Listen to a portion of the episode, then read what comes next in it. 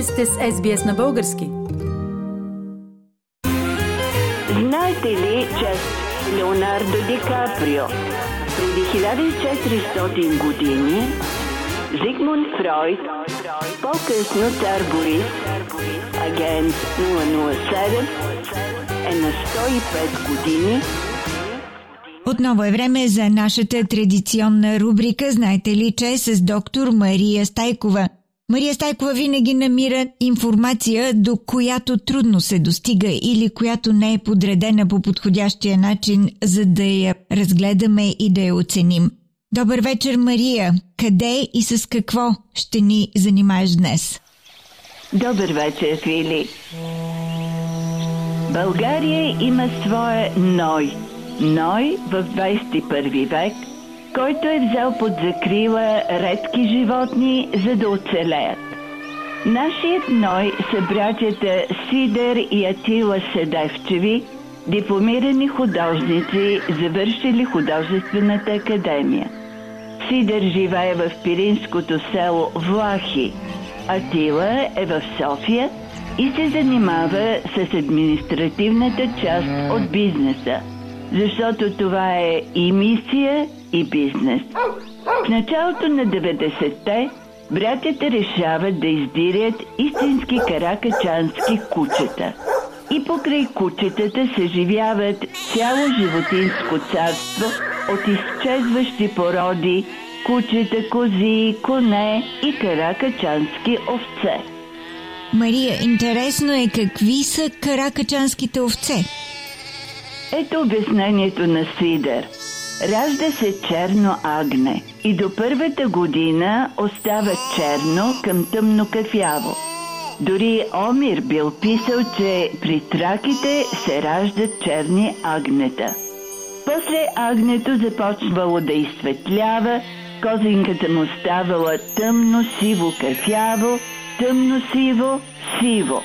Някои оставали кафеникави, други ставали съвсем сиви, така че стадото било в едни пастелни тонове, все едно, че ги е рисувал художник.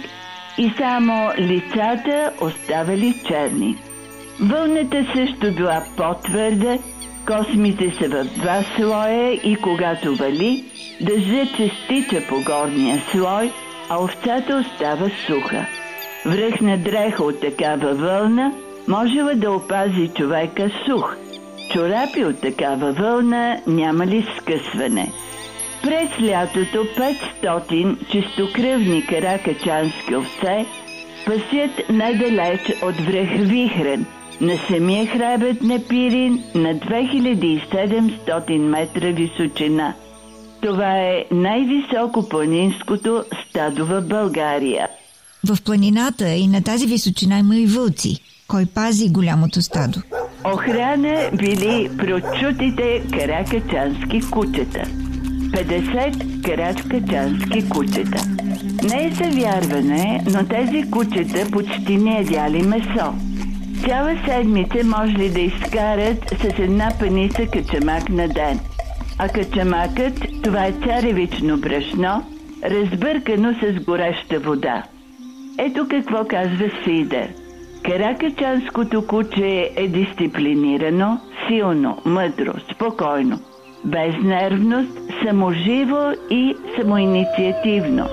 Изключително привързано към стадото. Може да лежи два часа, после изведнъж да стане звяр, ако види вълк, и после пак да е спокойно, пести си енергията и не лае без причина. Мисля, че такова куче е мечтата на всички овчари по света. Има ли интерес в България и в чужбина към тях? Да, идвали възторжени писма от Америка. Никога не били виждали толкова интелигентни кучета, никога не били имали работа с толкова работливи кучета – описвали как кучетата връщали на стадото изгубено новородено агънце, как спасили от пожар стопаните на къщата. Мария, когато каза, че братята Седевчеви са съживили цяло изгубено животинско царство, ти спомена и за коне. Да, Казвам го с болка, Фили. Много български села са обезлюдени.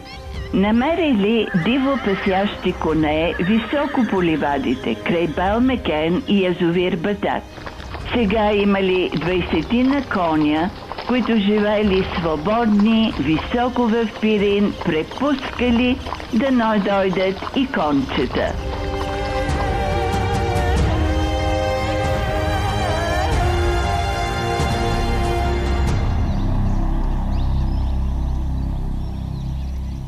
Интересно, а имаш ли други подобни добри новини?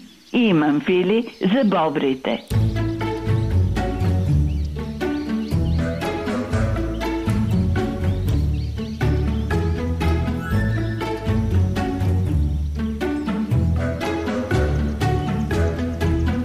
Бобрите се завърнали в България след 150 годишно отсъствие.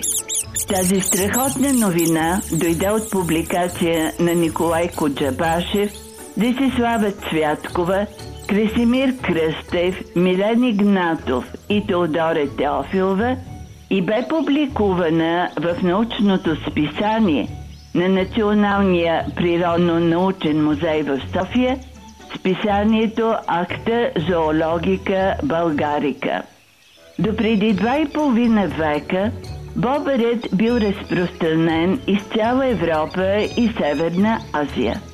Но бил убиван за месо и кожа, а и хората унищожили местообитаването му.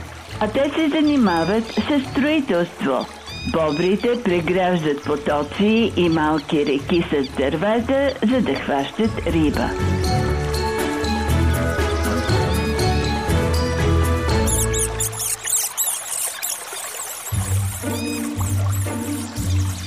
Преди две години горски служители сигнализирали за незаконна сеч, незаконна сеч в кавички. Оказало се, че дърветата, върби и тополи – били изгризани по специфичния бобърски начин и така бобърът бе преоткрит. Една от най-сладките снимки, които съм виждала, е майка бобър, която плува по гръб, а на корема е бобърчето. Мисля, че в такъв случай поречето на река Русенски лом трябва да бъде обявено за защитена зона, за да се запазят бобрите, нали така? О, да. Тогава и ние може да штракнем сладка снимка на майка Бобър, плуваща по гръбче, а на корема й мустакато Бобърче.